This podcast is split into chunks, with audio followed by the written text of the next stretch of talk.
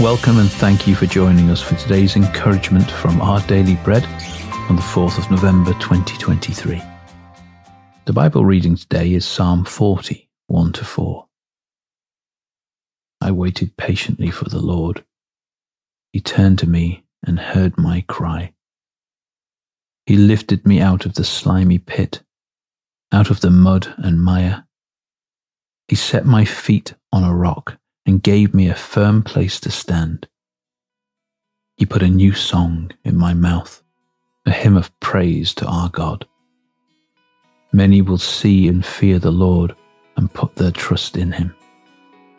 Blessed is the one who trusts in the Lord, who does not look to the proud, to those who turn aside to false gods.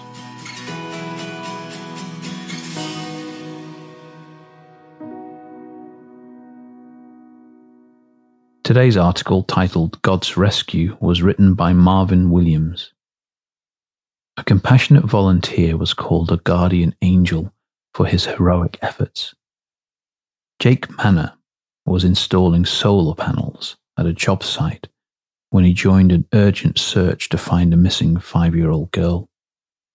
While neighbors searched the garages and gardens, Manner took a path that led him into a nearby wooded area where he spotted the girl waist deep in a marsh. He waded carefully into the sticky mud to pull her out of her predicament and return her, damp but unharmed, to her grateful mother. Like that little girl, David also experienced deliverance. The singer waited patiently for God to respond to his heartfelt cries of mercy. And he did.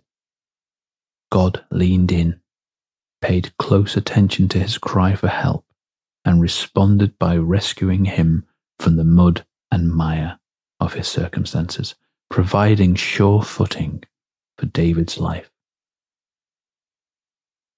The past rescues from the muddy marsh of life reinforced his desire to sing songs of praise, to make God his trust in future circumstances and to share his story with others.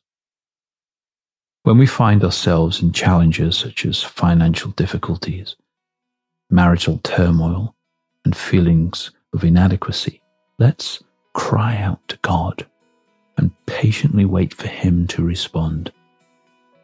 He's there, ready to help us in our time of need and give us a firm place to stand.